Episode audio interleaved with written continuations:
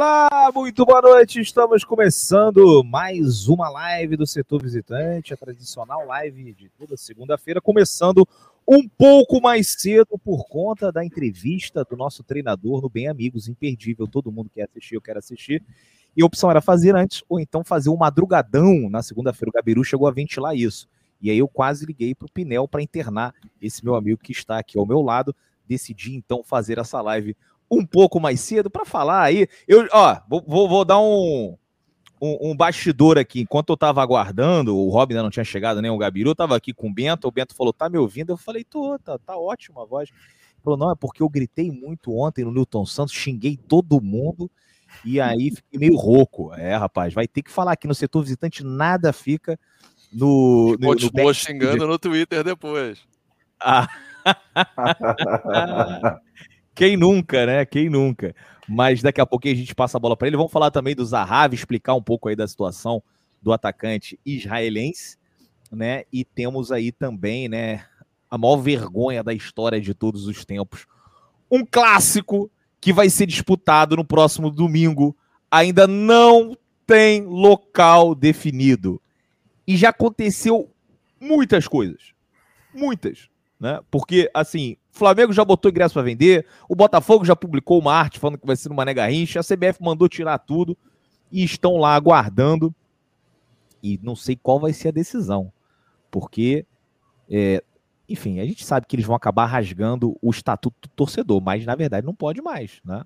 Não poderia nem sair mais da cidade. Quer dizer, da cidade pode, não podia sair da, da região metropolitana, tem uma área ali de 50 quilômetros, né? O jogo é, só poderia ser disputado em São Januário, né? Tirando o Newton Santos, Maracanã não dá.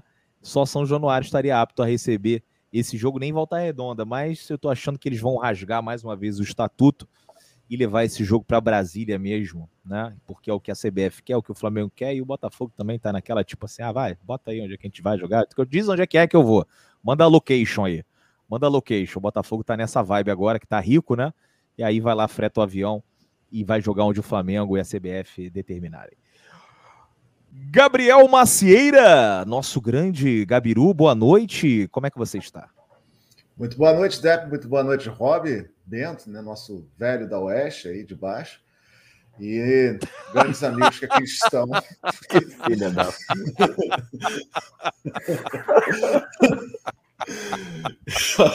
Amigos aqui. Essa escalação me dá um pouco de medo, assumo. De qualquer maneira, se inscreva no canal, deixe seu like aí para ajudar a gente. Essa é a live de segunda-feira. Para quem, quem acompanha aqui, a gente já sabe que amanhã, a partir da manhã, que pode ser às 7 ou às 10 da manhã, já vai estar disponível em todos os tocadores de streaming, ou quase todos. Então se inscreva lá também. Híbrido Setor para quem gosta de dar aquela corrida, para quem gosta de malhar, igual esse rapaz aqui do meu lado, desse, desse lado. lado. E é desse é isso lado. aí, então, estamos juntos para mais um dia para falar de futebol. Hoje eu já mandei lá minha fotinho na academia, pro... encontrei o Cadu Pope. Né, tava andando ali na Bambina, por quantidade de botafoguenses tem na Bambina é impressionante também, né? Outro dia me viram lá na sexta-feira, agora encontrei o grande Cadu Pope, ele falou: "Caramba, você tá levando a sério mesmo?" Eu falei: "Tô, cara. Tô levando a sério, tô indo na academia todos os dias e para comer o joelho de porco, né? Se o jogo foi em Brasília, não dá para né, manter uma vida sedentária, né? Quer rir? Tem que fazer rir também. Então, quer comer o joelho de porco? Tem que ir para academia, fazer atividade física e comer bem. Eu tenho mandado aí todos os meus pratos para o Rob Porto. O Rob Porto tá horrorizado, né? Falou, por favor, só não vira vegetariano. Eu falei, não, tá tranquilo. Estaremos lá no nosso almoço de fim de ano no filé de ouro, maravilhoso para comer aquele contrafilé incrível, meu Deus do céu, aquilo ali é uma maravilha. É. Então a picanha, eu prefiro o contrafilé. Mas pode falar, Rob. In varietate voluptas. Usa essa frase Olha de aí. latim aí, né? É. Na variedade Significa... está o prazer. Olha aí, rapaz. Grande Rob Porto, sempre com uma frase para arrebentar com a boca do balão. Arrebentar com a boca do balão também é uma expressão que denuncia a idade das pessoas. Logo, sou um velho de 50, de 67 anos. É, é, o Bento, boa noite, como é que você está? Falando em velho, né? Aí chama o Bento. é, exatamente, é. pode ser amigo. ontem eu vivi, boa noite aí, Depp, Gabiru, Rob. Ontem eu vivi meu, minha, minha manhã de velho da Oeste, cara. Foi muito bom ser um velho da Oeste por uma hora e meia. Eu perdi minha voz completamente, xinguei todo mundo. Porra, que delícia. Muito tempo que eu não fazia isso. Eu tava morrendo de saudade. Mas, saí, Mas olha só, um xingou, puto, xingou com razão também, né? É. Porque teve até puto. essa polêmica idiota, né? Aí não pode vaiar, não pode. Depois do jogo pode, ah, porra. Posso fazer o que eu quiser. Eu paguei meu ingresso, faço o que eu quiser. Já entrei em tornando nove da manhã, meu amigo. Meio-dia e meio eu já estava completamente alcoolizado. Então, xinguei desde 10h45. O jogo tinha nem começado, já estava xingando alguém. E terminei no Twitter, como o Rob falou depois. Saí meio puto, Nossa. meio triste. Acho que era um jogo, enfim, muito ganhável que a gente deixou aí pelo caminho. Mas, enfim, deu aquela famosa pouco, brochada. Daqui a pouco a gente fala mais sobre isso. Quero saber quem mais irritou aí. O Bento, né? Eu, eu, a gente estava até falando aqui antes, no, no backstage, eu falei, cara, eu saí mais decepcionado do que irritado dessa vez, assim. Não fiquei muito irritado, não. É foda. É um processo que a gente está passando. O Rob já falou depois daquela vitória contra o Ceilândia, né? O futuro é promissor. E antes de dar o boa noite, tem aqui, ó, o Pedro Zingoni falando: sair de Campos para dar um banho de cerveja no ilustre Rob Porto. Ainda encontrei meu xará Pedro Depp admirando o campo anexo do Newton no final do jogo. Eu tava gravando ali né, o vídeo para o Globo Esporte. Aí depois, quando eu tava indo, voltando ali para sair pela, pela Leste, né, veio o Pedro e falou: Caramba, Pedro Depp, tudo bem? Eu falei, tudo bem. Ele falou: Você não sabe o que eu fiz? É o quê? Eu dei um banho de cerveja no Rob Porto. Eu não presenciei a cena, mas eu vi o Rob todo molhado, né, chegando ali no. É, na, em frente ao bar onde a gente fica ali reclamando, com a perna toda melada de cerveja. Mas é, faz parte, né? O torcedor tá Imagina feliz. O Roberto com aquele, pô, aquele creme de barbear que deixa a pele lisinha, todo, porra, cheio de perfume, o cara vai e joga cerveja nele, sacanagem. Hein? Não deve ter nem almoçado depois, tão puto que ele ficou. Boa noite, Rob. Boa noite, Depp. Boa noite, Cabiru. Boa noite, Bento. Boa noite, galera do chat eu falei pro Pedro, nada a ver, não, nem maneira nenhuma. A gente riu foi muito, cara. E na verdade eu acho que eu até fui meio culpado, porque ele me abraçou para tirar uma foto e eu não percebi que ele estava com a cerveja nesse copo, com, a, com, o copo da cerveja nessa mão. Assim, eu virei, encostei, pegou a minha bermuda, pegou perna, tênis, tudo dali. É mais normal. Isso aí tá de, tá de é. boa, cara. Isso aí tá de boa. Mas como, como, como o Depp falou, eu acho que muita gente também, eu, eu não saí puta, eu saí chateado por ter deixado escapar, né? Uma vitória importante ali, né? Na frente de, de tanta gente, né? Você fica um pouco decepcionado, né? Mas eu acho que nessas horas que você tem que meio respirar fundo e lembrar que é um processo, lembrar que, sabe, é uma coisa que está se azeitando ainda, vão ter dias que as coisas não vão funcionar, como vão ter dias que as coisas vão funcionar.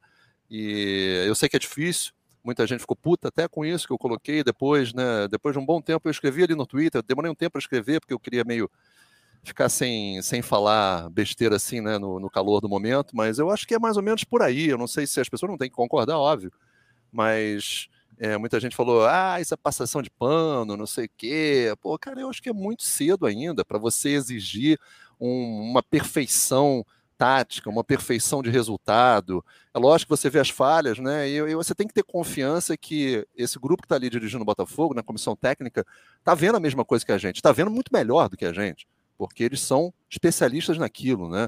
E não foi à toa que o Botafogo trouxe todo esse grupo para fazer essa análise, vai vendo o que não está dando certo, o que vai dar, o que vai dar certo, o que deu errado, não cometeu os mesmos erros e eu não sei, eu sou da teoria também, cara, de esse jogo 11 da manhã é um jogo que esculhamba com tudo, cara muito quente, é um horário esquisito para cacete, mata com o seu horário de, sabe, biológico, de você ter que acordar muito mais cedo, fazer uma refeição, não sei exatamente como é que funciona isso no Botafogo e nos outros clubes também, né? Mas imagino que tenha tido uma preparação, mas é um ajuste difícil também para o corpo do atleta, você mudar completamente um horário de jogo. Imagina, se às 11 da manhã você está pontapé inicial, desde que horas esses caras não estão acordados, depois, sabe, de você no, nos dias anteriores tendo que dormir num horário diferente, enfim.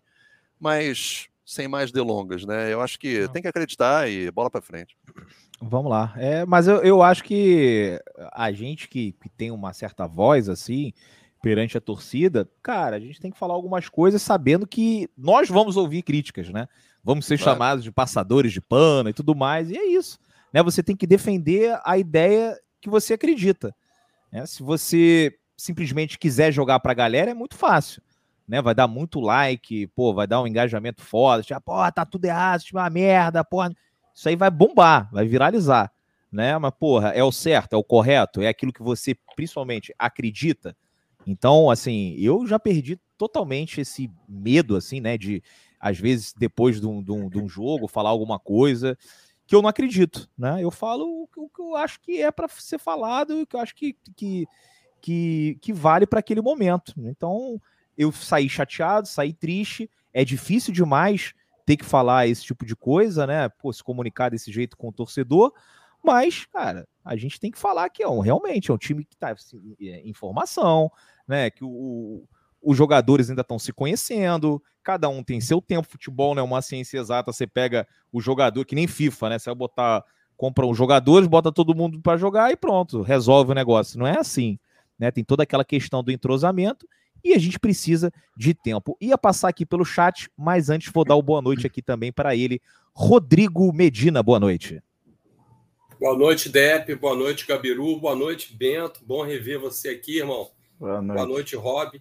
Mais uma vez, eu não canso, estando ao vivo com o Bento, não tive semana passada pessoalmente. Dá parabéns, tá? Pelo acesso total, pelo grande Valeu. prêmio. Eu acho que orgulho botafoguense, orgulho profissionais de comunicação e orgulho país, né? Eu acho que sensacional. Obrigado. E, obrigado, cara, eu acho que é uma boa noite de ponderação. Eu, eu, li o texto, o tweet do Rob ontem, no qual concordo 100%. O Rob, como sempre, é, muito sucinto e capaz de exprimir em poucas palavras ali, resumir o sentimento. Foi o tipo do jogo que você sai do estádio com vontade de não falar com ninguém, né? E, mas não quer falar muito. E depois você pensa melhor e entende o processo, né? Você sai chateado, decepcionado, mas depois e você tem que entender o processo. Eu acho que é por aí. Eu acho que vão ter momentos em que nós vamos nos emocionar, e nos empolgar demasiado, e tem horas que a gente também não pode entrar na espiral de depressiva demais. É uma construção e notícias importantes fora do campo não param de chegar é, no caminho do profissionalismo de uma gestão eficiente, seja diminuição de dívida, seja em matéria de gestão de estádio. E eu acho que tudo isso é um caminho sem volta para o Botafogo trilhar o sucesso. Dentro de campo, a gente espera uma melhora já no próximo jogo, mas é, com, com, entendendo que, que é um trabalho de longo prazo. É isso. Vamos passar aqui pelo chat agora, cumprimentar as pessoas. O Rafael Lessa foi o primeiro. Fala, pessoal. Fala, Rafael. Rafael Neri. Vamos, vamos. Juliano, terceiro aqui. O pódio do setor visitante, formado pelo Rafa, pelos dois Rafas, né? E pelo Juliano também. Boa noite, galera. Jackson tá aqui. O Carlos, o Paulo Roberto Schlöder. Ah, pensei que não ia falar o Piazada, né? Geralmente fala no início, agora mandou um abraço. Aí sim, finalmente live para ver uma live. Finalmente livre para ver uma live ao vivo. Abraços, Piazada.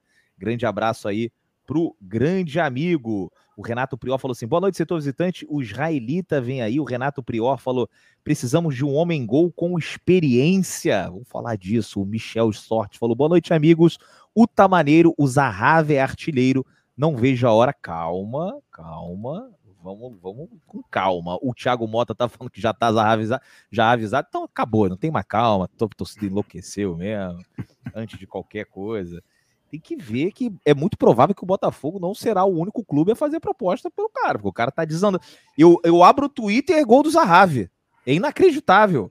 Eu abri hoje, tava lá, gol do Zaha, falei, que isso? O jogo foi ontem, mas apareceu a notificação para mim hoje. Falei, cara, todo dia esse cara tá jogando, todo dia tá metendo gol.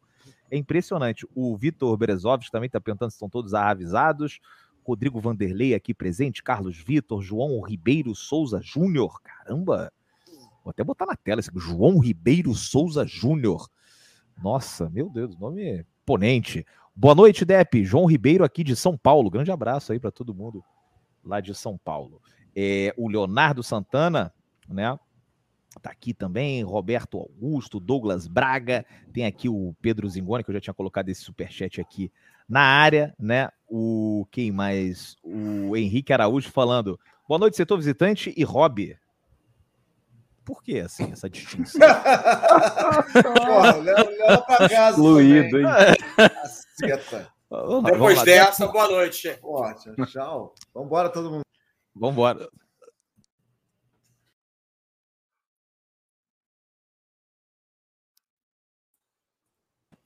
O Rob saiu também. Vamos lá. O Henrique Araújo falou assim: é porque o CEP ainda tem espaço na mídia. O Fogonete postou lá o comentário desse animal sobre números. Quem pode calar esse cara? Ah, o que a gente pode fazer aqui é ignorar os comentários. Vocês entendem como é que funciona o Fogonete? O Fogonete ele, ele publica absolutamente qualquer coisa que falem sobre Botafogo. Né? Assim, coisas que eu não publicaria. Mas eles têm lá o papel deles. Enfim, eu acho que assim, o Fogonete é muito bom se souber filtrar o Fogonete. Eu entro todo dia, todo dia, de manhã, de tarde, de noite, estou sempre lá com F5 para ver notícias. Agora, tem parada que eu não entro, né? Pô, CEP falou dos números do, do balanço. Porra, caramba, né? Não, não, não faz o menor sentido. Agora, vai ter espaço, não sei como é que vocês ainda não se acostumaram com isso. Né? O, é um clipping né, de tudo que acontece sobre o Botafogo. Tem várias notícias assim que porra, a opinião do comentarista do não sei o quê, do canal tal. Fala, pô, por que tá botando essa merda? O cara nem é Botafogo, que, que, que isso é relevante? Mas eles botam, aí tem que entender isso e aprender a filtrar. Eu acho um, um, um fogonete maneiro e tal. Mas tem essas paradas e o que o CEP falar vai colocar, até porque dá visualização, né? E vamos lá, quem mais aqui? né? O Ed Porto perguntando: será que o Rob Porto é meu primo? Olha aí, fica a pergunta e a dúvida: será que o Rob é primo do Ed? O Vitor Hugo falou assim: vou contra o Fortaleza, a gente precisa tirar a zica de jogo de, jogo em casa, né? Concordo com você que a gente precisa tirar essa zica. O Rafael Koch falou: Rob, quase me atropelou. Que isso, Rob? Que isso, Roberto? Rob quase me atropelou, saiu tão rápido do Newton Santos, mas a expressão dele era tão séria que eu eu pedi desculpas por estar na frente dele. Olha aí, rapaz. O Rob tava nervoso. Saiu, saiu pistola do estádio, Rob? Nada, imagina, não. Eu saí rapidinho, olhei ali para aquela área onde a gente estava ali encostado, ali naquela mureta, não vi ninguém. Aí eu falei, ah, cara, vou sair rapidinho, descer e ir direto ali para o estacionamento para tentar não ficar preso, né? Que tem aquele problema, né? Se você demora para sair, vai para o estacionamento, tá tentando sair até hoje de lá, né? Mais ou menos, né? Porque é um inferno para sair dali. Aí, entendeu? Eu aproveitei, foi rápido. Então, de repente, não sei se foi ali na hora da saída, mas, cara, porra, ali mal dá para ir a 5 km por hora. Imagino que não tenha sido porra. meio, é meio zoação, ah, acho. Ali eu, tipo assim, eu já falei pra galera, eu falei, ó, abstrai aí nessa saída, relaxa, vamos tomar uma cerveja aí. A gente saiu de lá, tipo, duas e meia, porque, porra, o trânsito absurdo, até liberar todas as ruas e tal, bem complicado. É, mas um grande abraço aí pro Rafael. O Conrado falou: o site voltou a vender ingressos de Brasília. Tem algo a falar sobre, Dep? Não, não voltou a vender, não, cara. Até abri aqui. Tá vendendo Vila Nova e Fluminense, Vila Nova e Náutico, Atlético Goianiense Defensa e Justiça. Mas o jogo do Botafogo contra o Flamengo não tá. Eles estavam vendendo, né? O meu bilhete.com estava vendendo no sábado. E aí eu me enrolei para comprar a passagem. E aí, quando eu fui comprar o ingresso, já não tava mais rolando, né? Vamos ver, cara. A gente tem que esperar, a gente vai falar sobre isso aqui também. O Francisco está falando que ficou puto com o empate, né? Mas que acredita no projeto, é por aí também. É, vamos ver quem mais aqui. O Júnior César falando aqui. Rob, já se imaginou narrando um gol e uma final pelo Botafogo? Aprendi a amar nosso glorioso com meu pai e meu filho, né? De, de dois anos e sete meses, já sabe gritar gol do Botafogo. Esperamos todos os dias melhores. É isso aí, todo mundo na espera de dias melhores. Já teve narração de final do Botafogo, Rob? 2006, primeiro ano que eu voltei para o Brasil, Botafogo campeão carioca. 2006 eu fiz. É um título estadual, né? Não é título de turno também, mas não aquele título foda, né? Campeonato Brasileiro, Libertadores, né? Quem sabe? É um sonho. Vamos lá, vamos ver se o, o Rob narra. E qualquer coisa, o teu filho pode narrar futuramente. Já aprendeu a falar gol do Botafogo? pode ser um futuro narrador aí, um botafoguense para representar a gente na televisão. O, ou na internet, né? Que hoje em dia tá bombando demais também, né? O José, o João Augusto, perdão, João Augusto Coelho Lopes, nomes bonitos hoje aqui no setor visitante, né? Ele falou: Fala galera do setor, hoje realizo um sonho, enviar um superchat para vocês. Atualmente e durante toda a pandemia, o conteúdo que vocês proporcionam foi, fundament... foi de fundamental importância na minha vida. Muito obrigado a todos vocês. Gabiru, eu te amo. Olha aí, rapaz, declaração de amor aí pro oh, nosso grande abraço. Eu amo, Gabiru. Como que não pode amar? É, é, absurdo que a Julinha do Salame não tenha visto esse lado do Gabiru ali no, no, no, naquele amigo oculto, né? Porra, porque podia ter rolado ali, de repente, um, alguma coisa. Enfim, são águas passadas, já, já foi, né? Já tá na história, né, Gabiru? Já superou.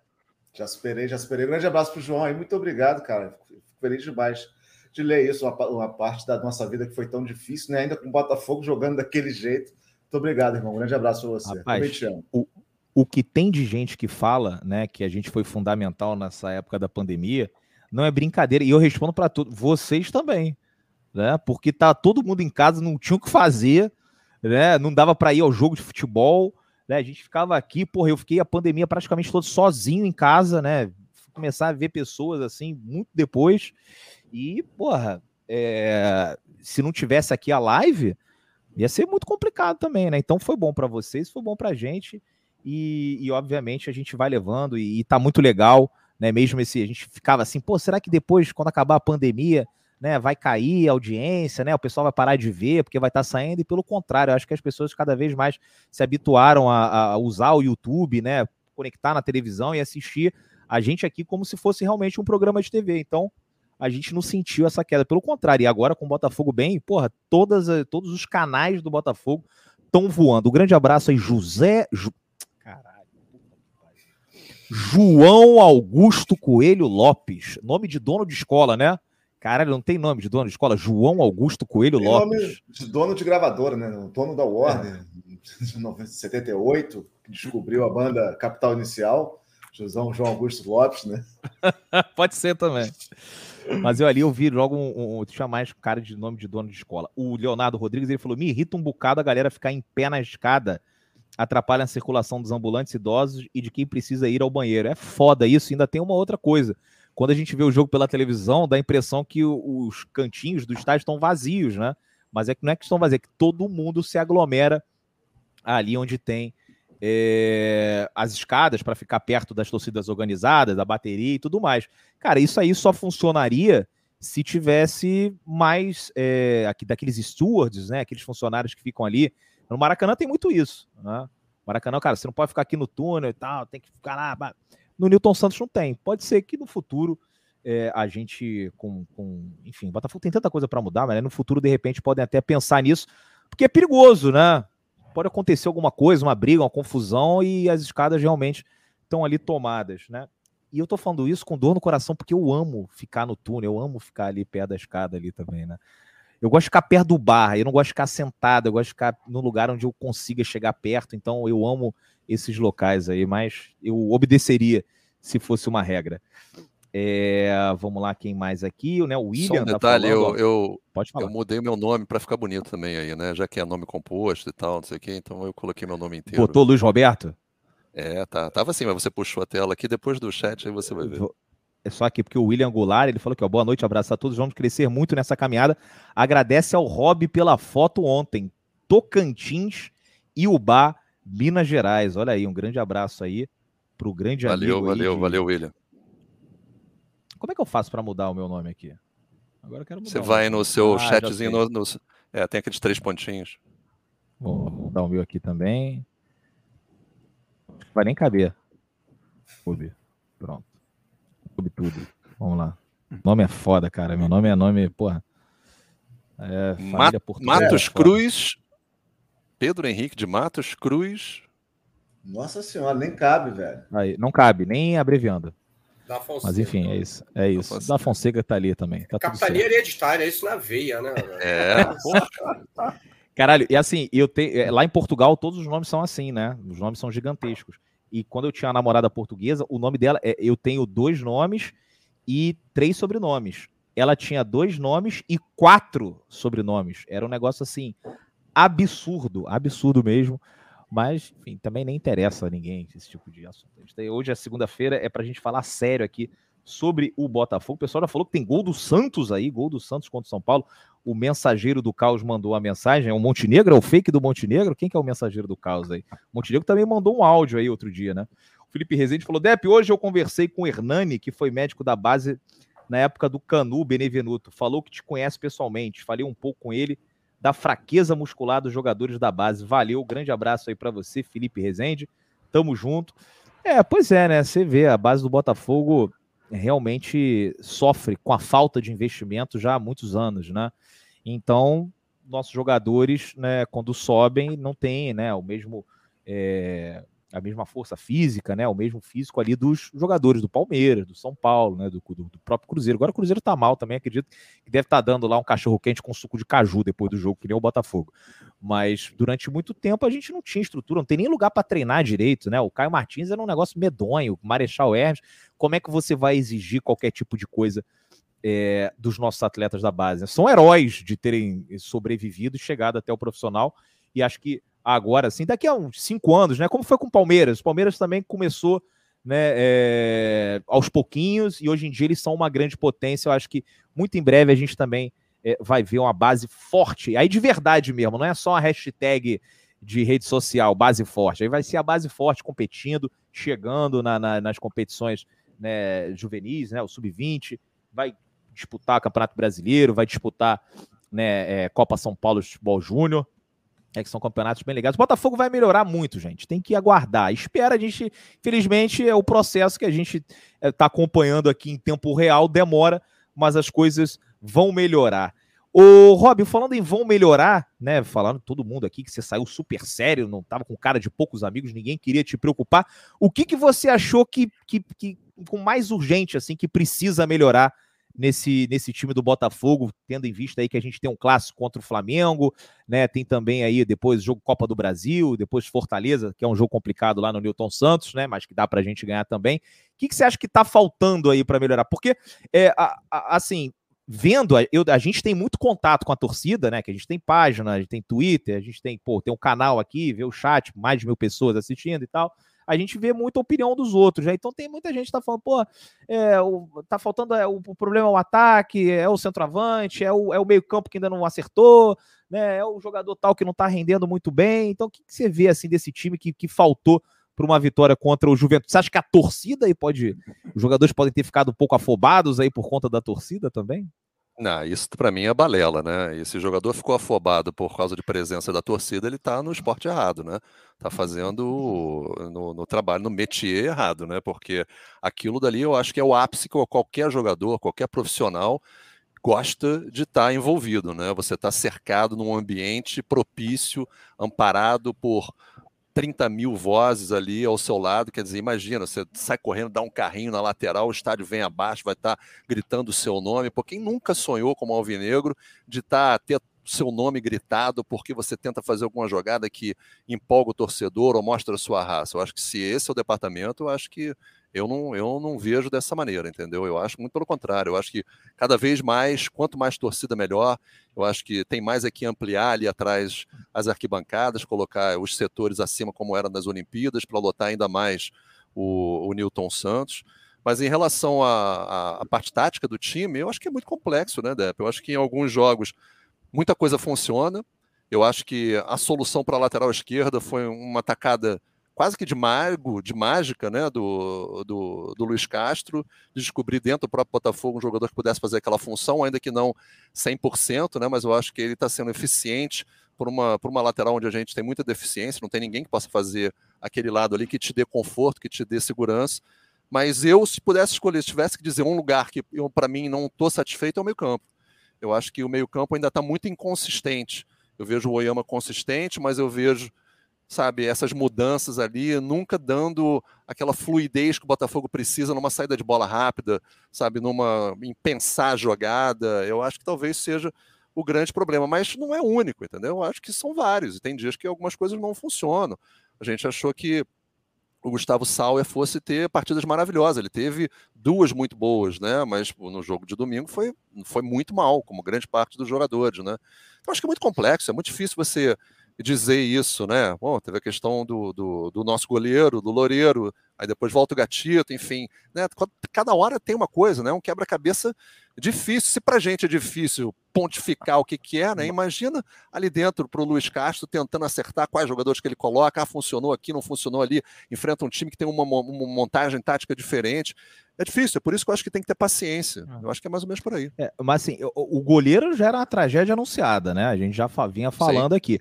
Agora, é, é, essas oscilações, elas estão dentro do, do script, né? Do Gustavo Sauer, que fez uma boa partida contra o Ceilândia. Parecia que ele já estava no Botafogo há três meses, né? Primeiro jogo chegou no, na segunda, na quinta já estava né, em campo lá pelo, pelo Botafogo contra o Ceilândia, na quarta, sei lá.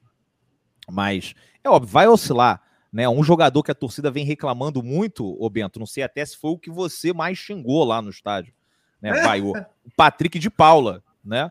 Puta. Patrick de Paula aqui no chat ontem ele era unanimidade, todo mundo caindo em cima. E eu vou defender o Patrick de Paula ainda por muito tempo, até eu achar que realmente não tem condição, o cara, o cara não tá nem aí, então tá gordo, não tá jogando nada, e também, porra, não vai, vamos esperar 38 jogos do Patrick de Paula. Não, né? O Patrick de Paula jogou muito mal ontem, já tinha jogado mal contra o Corinthians, né? Assim, dos reforços, é, talvez aí seja o, o que menos mostrou futebol e era o que a gente mais esperava, porque foi o mais caro e também é muito novo. Talvez isso pode até pesar um pouco no início, né? Tem muita coisa assim para a gente avaliar, né? Mas eh, como até disse o Corneta ontem aqui na live, o Botafogo não tem nenhum jogador descartável, não tem aquele cara assim, ah, esse cara aqui, pronto, não, não presta, não serve, né? Tá aqui tapando o buraco e depois deixa ele embora. Não tem isso, né? É, como tinha até pouco tempo atrás, nas pontas, é, Davi Araújo, né, Angulo, Kelvin, Lecaros, pô, isso aí a gente sabia que não ia sair nada, né? Se espremesse ali, não ia sair nada. Mas desses jogadores que estão aqui, eles podem até não ser, não, não, não, não atender as nossas expectativas, né? Eu botei muita fé no Sauer pela temporada que ele vinha fazendo em Portugal. Pode ser que não vingue. No, no Patrick de Paula, a mesma coisa. Botei muita expectativa e acho que ele tem um baita potencial de se transformar num excelente jogador aqui do Botafogo, num cara é, titular, assim, absoluto. Mas está jogando mal, de repente até mereça ir para o banco. Agora, é, a torcida está um pouco impaciente, né? E você, pelo visto, aí ontem, depois do jogo, também ficou um pouquinho. Quem foi que sofreu mais aí com você? É claro que eu exagerei um pouco, minha voz está assim, muito porque eu gritei, cantei, muito menos por ter xingado. É... Até que eu não xinguei tanto. O Patrick de Paula foi um cara que me tirou um pouco do sério. Eu talvez tenha sido um dos únicos ontem. Assim. É... Mais uma partida muito fraca do Patrick de Paula, mas estou com você. Assim. Eu vou defender o Patrick de Paula até final do ano. Bola, a gente sabe que ele tem.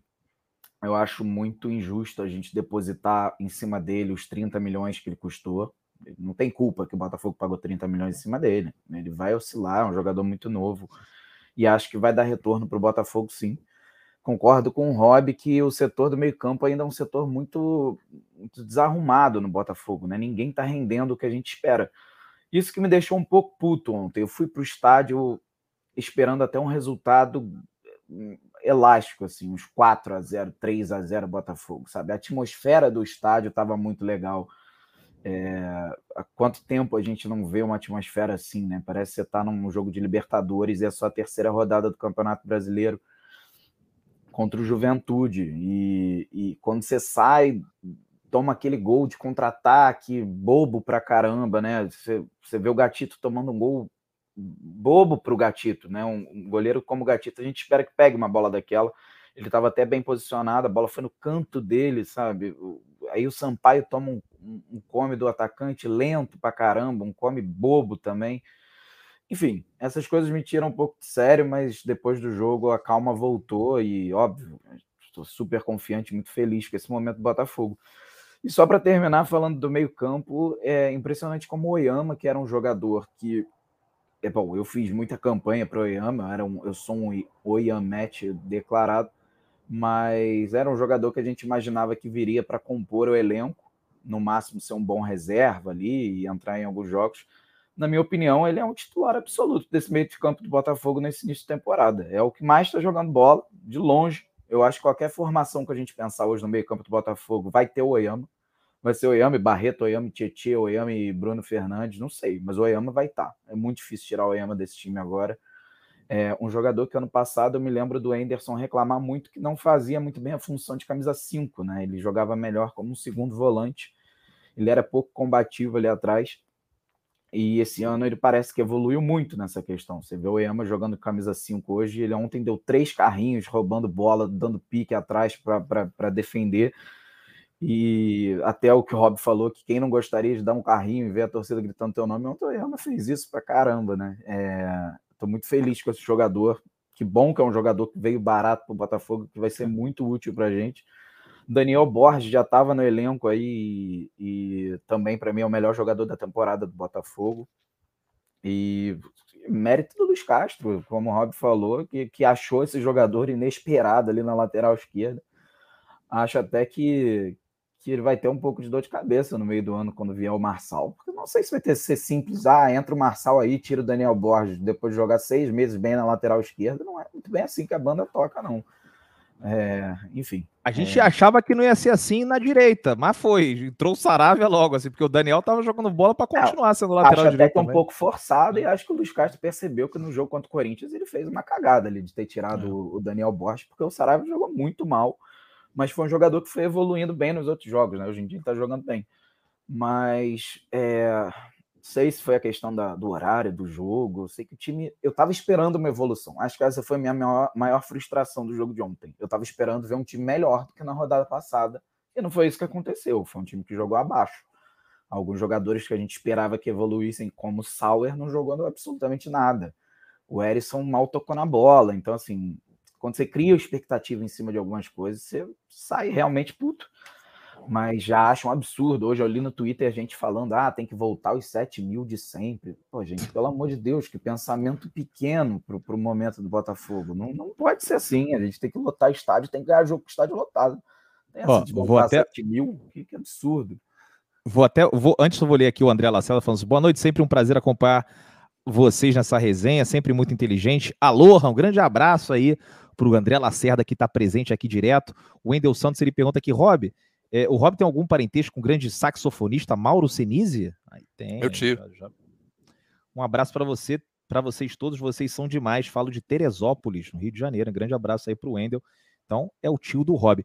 Vou botar aqui, pegando o gancho no que o Bento acabou de falar, né? O Brown tinha postado isso aqui mais cedo do DRT, né? Ele falou assim: top 10 é, dos públicos do Botafogo, Newton Santos. Aí o Fluminense 2 a 1 o Ceará, né, Nacional, Portuguesa, River, Palmeiras, né, o Colo-Colo, né, Corinthians, Nacional do Paraguai e Vasco, né, todos esses resultados. Aí depois ele falou aqui, ó, vamos contar direitinho, são 10 jogos, 9 vitórias e uma derrota.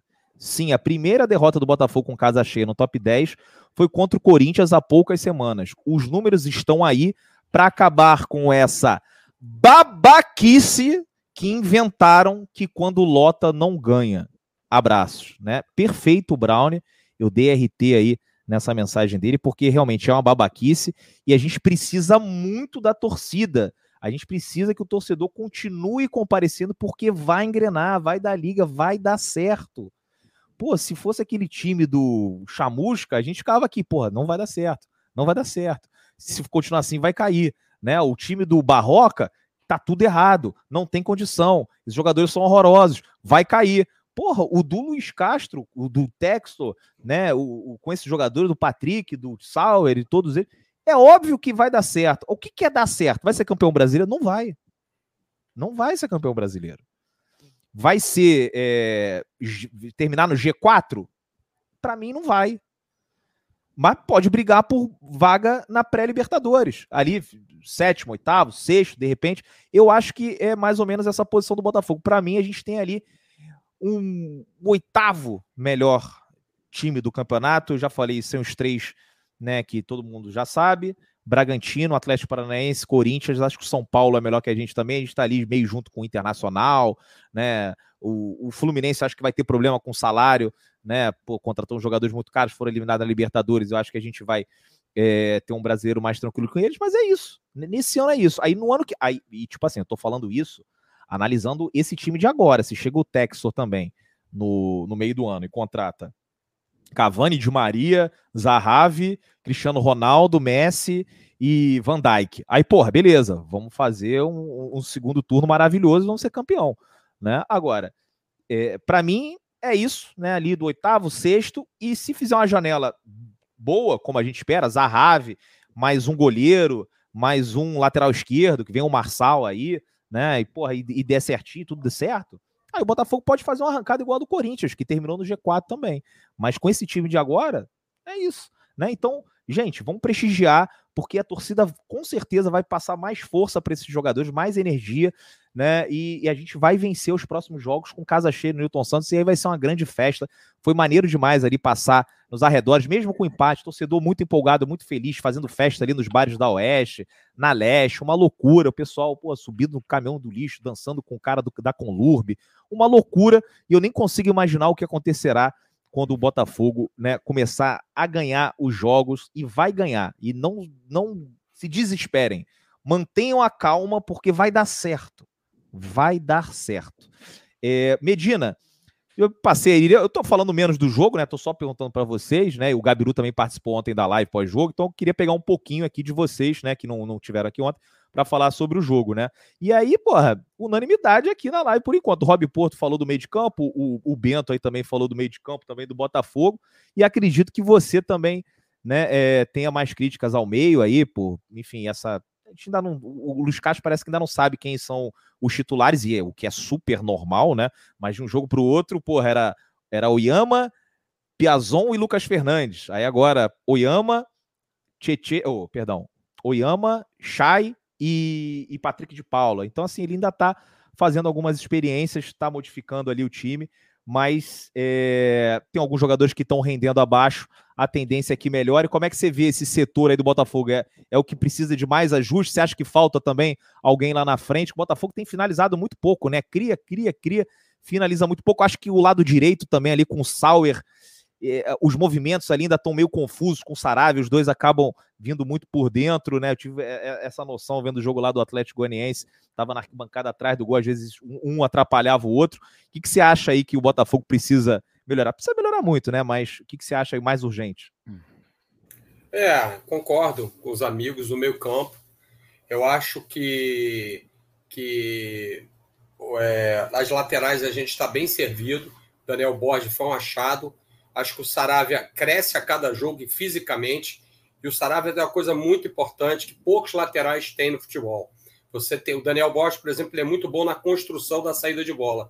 O Saravia ele dá uma saída de bola de drible. Ele quebra a linha no drible. São pouquíssimos laterais no futebol brasileiro que driblam. É, no futebol mundial você vê mais, é mais comum. Mas ele, ele tem drible. Ele é um lateral que dribla.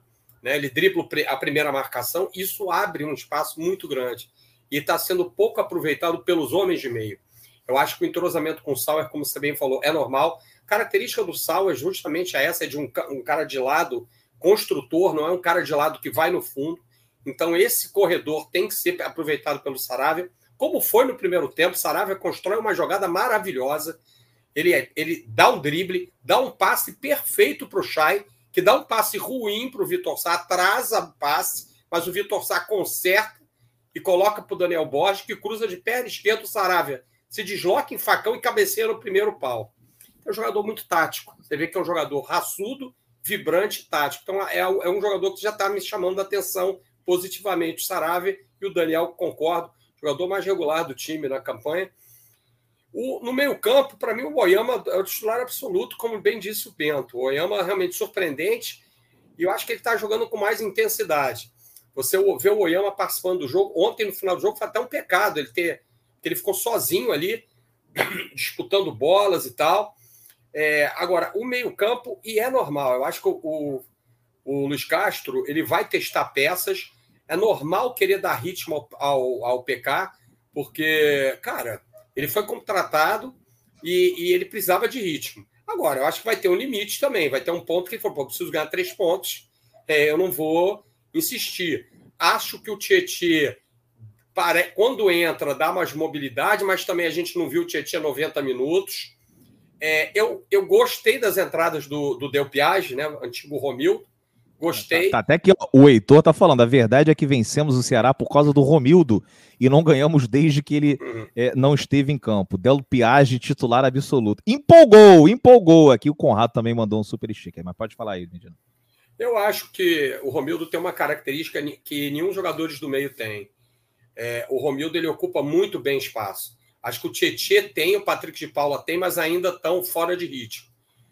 O, o Romildo, o, o Piage, ele ocupa muito bem espaço. Ele tem uma passada longa e ele chega na área. O lance do pênalti foi uma prova disso, né? Que ele sofreu. E uma coisa que me chama a atenção no, no time é que várias vezes, no segundo tempo, principalmente, o Vitor Sá levou num contra um lateral ele cruzava a bola, você só tinha um, um cara na área. Quando entrou o Matheus, você tinha dois. Mas tinha cinco do Juventude. Os meio-campistas não pisavam na área. Nem o Diego, Gonçalves, Diego Gonçalves, não, nem o Sauer fazia esse facão. Pô, um, um extremo cruza, o outro tem que estar na área. Não pode estar. Então, acho que o meio é o ponto crítico, achar esse equilíbrio de dinamismo de jogo, dessa saída rápida, como o Bento falou, de, de, de recuperar. O Romildo dá também uma marcação alta, interessante, que nós não temos. O Chay tentou muito, mas o Chay cansa. O Chay ontem soltou mais a bola, mas ainda tem momentos em que tem uma coisa que você vê ali meio que parece que está fora. Normal, eu acho também. Normal, pela trajetória dele na carreira. Não acho o Chay um problema, mas também não acho que ele é a solução. É... E eu acho que no ataque, Depp, eu acho o seguinte: eu acho que a gente. É, eu sinto que o Erisson, por exemplo, é muito cru ainda nos movimentos coordenados que um time como esse, é, pensa o Luiz Castro, pretende. Ele é um centroavante que não faz deslocamentos inteligentes.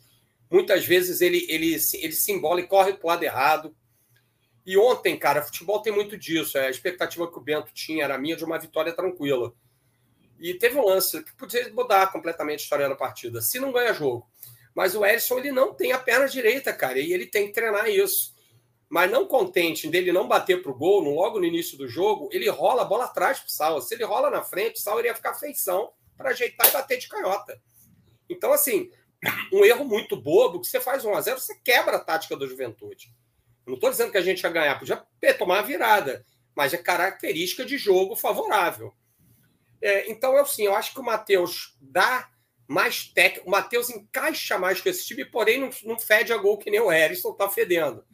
Mas eu acho que nenhum dos dois está à altura é. ainda do, do, do, time. Então, acho que o Luiz Castro vai ter que procurar. Olha, esse daqui mete gol. Então, eu preciso criar mais jogadas de fundo. E ensinar o Erisson a se posicionar. E o Matheus entrando no segundo tempo para manter o nível. Então, eu tenho algumas preocupações que não são só essa do meio. É, eu acho que a do meio ele vai, vai resolver com as peças que estão no elenco. A da frente, eu acho que não. Talvez só na janela. Talvez seja um time que a gente dependa muito dos meias pisarem na área para fazer gol. Por isso que eu repito. Porque o Erisson, pela. ele eu, Por exemplo, eu gosto muito do Erisson quando tem espaço. Aí é uma beleza. Porque ele arranca. Mas ontem ele ficou encaixotado. E não adianta ele ser forte para caramba porque a bola batia nele e voltava. Até vai levando, né? Mas, pô, não dá para passar é, por cinco. Ele não faz tabela. O Matheus entrou no segundo tempo, fez duas, três tabelas. Numa ele chegou na linha do fundo, o goleiro saiu muito bem, abafou que ele ia cruzar na área. No outro, ele foi o lance do pênalti. Ele tem muito mais técnica que, que o Edson e que a maioria dos centroavantes. Ele é, só que ele tem 18 anos. E ele ainda tem uma questão física mal desenvolvida, né? Então, gente, é, eu acho que é por aí. Eu acho que o jogo de ontem causou uma decepção. Mas eu acho também é que a, a atuação contra o Ceará foi fora da curva também de time é, que está em formação. O Ceilândia é um adversário muito fraco.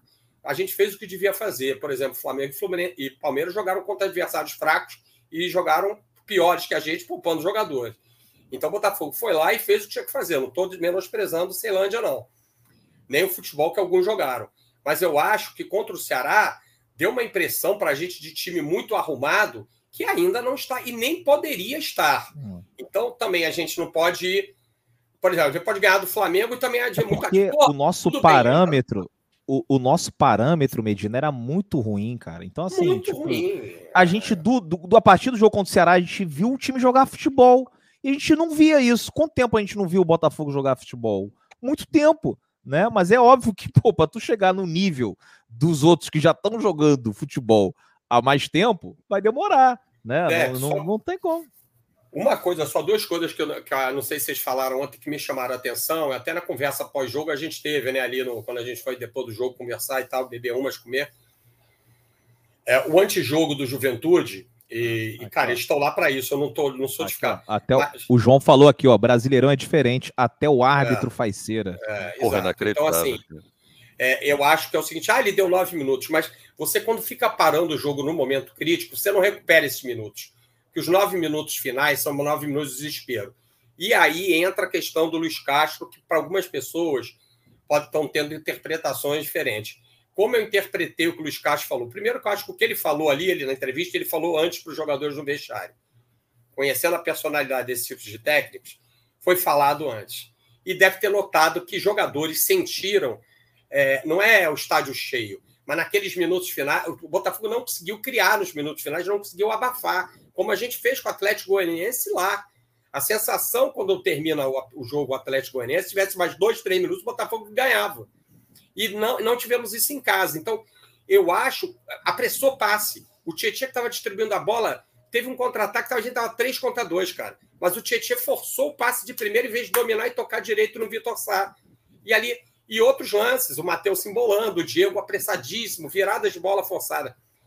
Eu acho que a, gente, é, a pressa tirou o padrão de jogo que o Luiz Castro está buscando.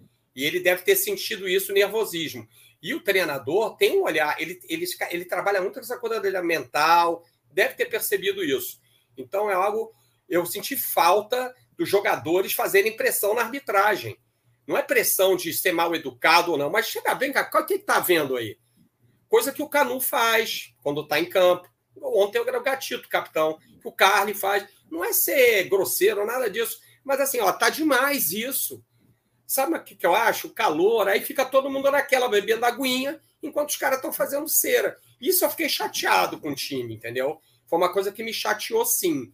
E eu acho que passa pela pouca identificação ainda de alguns jogadores. Ah, é, o cara que vem da Europa não está acostumado com essa cera absurda, né, cara? Não está. A gente vê futebol lá, o direito do consumidor é respeitado. Aqui não. Você não vê 90 minutos de futebol. Raramente. Raramente. É isso, né? E o Rob também que queria falar ali, porque quando falou do, da cera, o Rob já se manifestou ali. Porra, puta que pariu, né? Foi foda, né? Pô, esses nove minutos eu não tenho certeza se teve alguma coisa ali junto com essa parada para hidratação também. Porque não foram nove minutos de futebol depois que chegou aos 45. Acho que teve ali uns dois minutos que ele, que ele colocou de desconto por causa da parada da hidratação, né? Mas eu só estava querendo, por acaso estava acompanhando o chat aqui enquanto vocês estavam falando, alguém tinha perguntado sobre a profissão do. Ah, foi o Paulo G aqui, alguém sabe a profissão, a formação e profissão do Carlito Rocha, mas depois responderam aqui, responderam corretamente. Ele era formado em direito, apesar de não ter exercido a profissão. Enfim, era só uns, uma passadinha aqui no chat. Não, beleza. É, e Gabiru, qual que é a solução para essa cera aí? Não tem o que fazer, né, cara? O Gabiru ficou muito puto. Ontem a gente até falou um pouco disso. Eu tava ouvindo o jogo aqui pelo setor visitante. O Gabiru xingando o juiz de tudo quanto é nome. Porra, o, hoje a gente gravou o podcast, né? O, o, o, Luciano, né? Que, que, enfim, grava sempre lá com a gente, né? O, o GE Botafogo tava, ele cronometrou ali o, o, tempo parado, assim, um absurdo. E falou, cara, falei, faz o quê? Ele falou, cara, a solução é o juiz dar 15, mas ninguém dá 15 né? Porque 9 não, não, não, não faz o menor sentido, né? E vou te dizer o seguinte, já melhorou e muito, hein? Porque normalmente é. era 3 minutos protocolares ali dos 30 segundos de quando só tinham três alterações, né? 30 segundos por substituição. E que se dane, meu amigo. Era um minuto no final do primeiro tempo, três no final do segundo tempo. Quando tinha muito mais do que isso. Bom, no gol do Juventude, o goleiro cai. No gol do Juventude, Oi. o goleiro desabou. E, e tem uma desabou. coisa, o Rob, que antes... tá falando ficou quatro minutos, porra. Antes, um pouco antes do, do, gol do Juventude, o árbitro tinha parado um lance de escanteio do Botafogo que o, que o Felipe Sampaio estava impedido e teria sofrido um pênalti, mas assim, o impedimento foi descarado. Aí falaram no chat que ser uma mão. Esse lance ficou parado três minutos, que eu contei. Mais os quatro, mais a hidratação, mais vários, era no mínimo 15. O 15 já seria errado, né? E o Carrinho entrou quatro vezes, Gabiru, o Rabecão. É. E, e, eu fiquei irritado com essa parada também que o Medina falou. Os jogadores do Botafogo deixaram rolar. Você tem que chegar em cima, puxar jogador, joga para fora, faz o que for. E aí o juiz, que, que é ruim, né? O Braulio a gente conhece, ele é ruim com praticamente 90%. 95%. Qual, qual que não é? É, 99%. Deve ter um que não seja que a gente não conhece. teve, eu, eu, vi o vídeo daquele Gabriel da Raiz Tricolor, que tem um canal lá, o cara tem um canal grandão do Fluminense, e fez um vídeo lá com 20 minutos falando do Rafael Klaus. Não sei, Teve acho que uma cabeçada do Andrei que o cara não deu, assim, é, no VAR e tal. Mas enfim, é, e, e, supostamente esse é o melhor que nós temos, né? Deus me livre. Esse é o do pênalti, que, aquele pênalti bizarro, né? Acho que contra São Paulo em 2021 no Brasileiro. Aquele ele é horroroso. Flamengo cara, também no Maracanã, né? Rafinha fraco. quase quebrou a perna do. É ele mesmo. E tá aí, apitando, tranquilão, e todo mundo passando, passando pano é uma, expressão que eu não gosto muito, mas todo mundo gostando, deixando rolar. E é isso aí, velho. A gente vê um jogo que não teve futebol, né? Que aí, pô, você começa a ficar irritado, você, você entra numa onda de, pô, preciso fazer o gol, e a bola não rola, a bola não rola, e tá tudo bem, né, cara? E eu falei ontem que devia estar tá sendo mais emocionante narrar o campeonato, sei lá, o campeonato petropolitano de golfe. lá em Nogueira. Baita campeonato. Baita campeonato. tá muito melhor, que a bola rola, pelo menos. A bolinha rola. Porque, pô, a bola não rolava ontem, saco, velho. Aqui, ó, o Conrado falou: vim de Goiás para o Rio de Janeiro, trouxe meu pai que mora no Mato Grosso do Sul pela primeira vez, no Newton Santos. Esse jogo cortou todo o tesão da viagem. Pô, Imagina Mas tem só, que- meu tem que amigo, Conrado, viagem. Tem que eu entrar na- sou o setor, eu sou exato, eu sou o setor visitante. Eu sempre fui aos jogos do Botafogo fora de casa, mas tem aí quase quatro anos ou quatro anos que eu vou a todos. Então assim, no início eu lembro teve uma vez que eu fui ver Botafogo e São Lourenço, 2014, muito antes É. eu ser setor visitante. Só, só rapidamente, quando a notícia. Agora a CBF finalmente oficializou o jogo em Brasília, tá? Só para te avisar. Ah, pronto. Pronto. Daqui a pouco a gente fala um pouquinho mais sobre isso. Mas é, é, eu teve um jogo em 2014, Botafogo e São Lourenço, que a gente tinha que ganhar lá para passar de fase, né? Tomamos de 3 a 0. Cara, quando acabou o jogo, né? Todo mundo, pô, vamos comer, vamos beber, vamos pra um bar, vamos fazer. Eu falei, que bar, caralho, porra, pra cá, tô puto, vou pro hotel. Aí me tranquei no hotel. E, porra, fiquei no dia seguinte, nem quis sair também em Buenos Aires, tava puto né? Meio que podia tinha amanhã livre, mas fiquei no hotel emburrado e não fiz mais nada porque o Botafogo tinha perdido aquele jogo. Então, assim, é, pô, vale a pena estar aqui no, com o teu pai, sabe? Primeira vez no Rio de Janeiro. É óbvio que, enfim, para você é, é uma vez ou outra e tal. Mas a- a- depois que eu comecei a ir a todos, todos, todos, todos, cara, se você entra nessa daí, brother, porra, eu nem viajava mais, porque fora de casa o Botafogo nesses últimos três anos é uma vergonha. Só pegava uns, no médio assim, umas três vezes fora de casa. Né? Então era só pancada. A gente vai jogar contra São, vai jogar lá em São Paulo, vai jogar em Porto Alegre, uma pancada atrás da outra. Então, assim, aproveite esses momentos com seus amigos, com seus pais. E a viagem é que o Davidovich, né, ele me ensinou, né? É o- a cereja do bolo. Cereja do bolo. Tenta, tenta programar a viagem para ela ser antes do jogo, né? Não, não, não chega aqui, o jogo é, é quarta-feira, aí você chega na quarta e depois tem cinco dias para aproveitar no Rio. Não. É, vem no final de semana anterior para aproveitar antes. Mas agora acho que o Botafogo com um time bom, a tendência é melhorar um pouco. Senão é foda, cara. Senão não ia ter mais vida, ia viver em depressão, porque o Botafogo sempre decepcionava a gente. Rob levantou o dedo? É, cara, porque eu queria só falar uma coisa em relação, eu sei essa questão da viagem, uma coisa que no final você fica chateado, né, porque acabou não sendo da maneira que você queria, mas eu acho que só você ter a oportunidade de estar no meio de 35 mil botafoguenses, Ah. nessa festa linda que foi no Newton Santos, cara, aproveita isso, porque isso é bonito demais, cara. Isso é uma das coisas mais bonitas que tem em ver jogo do Botafogo. É estar na festa da torcida, cara, é ver a torcida lotar o estádio. Isso é impagável, cara, é impagável. Tenta abstrair o resultado ruim, cara, e, e- e lembrar que você fez parte, estava ali, cara. Eu até hoje, cara, olha, são anos e anos de arquibancada, Botafogo e, cara, tá ali no meio daquela torcida é muito foda, cara, é muito foda mesmo. É, Pepe, complementando o Pode Rob rapidinho, e eu estava no Oeste ontem, né? Vocês na Leste, né? Você, Rob e Bento, né? Vocês na Leste. Eu tava no Então eu Oeste. pude ver. É, eu estava ali, né? né? Eu pude ver a, a festa. Rob lembrou muito anos 80, assim, é, porque aquela chuva, Dep, né? remete- de, aquele papéis remeteu muito ao papel higiênico, naquela parada. Aí aquela fumaça, aquilo mexeu comigo emocional muito louco. Me lembrou muito Maracanã, eu moleque em pé lá no meio da TJB, no tal corredor que não se deve ficar, mas a gente acabava ficando. Eu cresci ficando em pé ali no meio da TJB. Fui educado, moldou meu caráter. Não reclamo, não.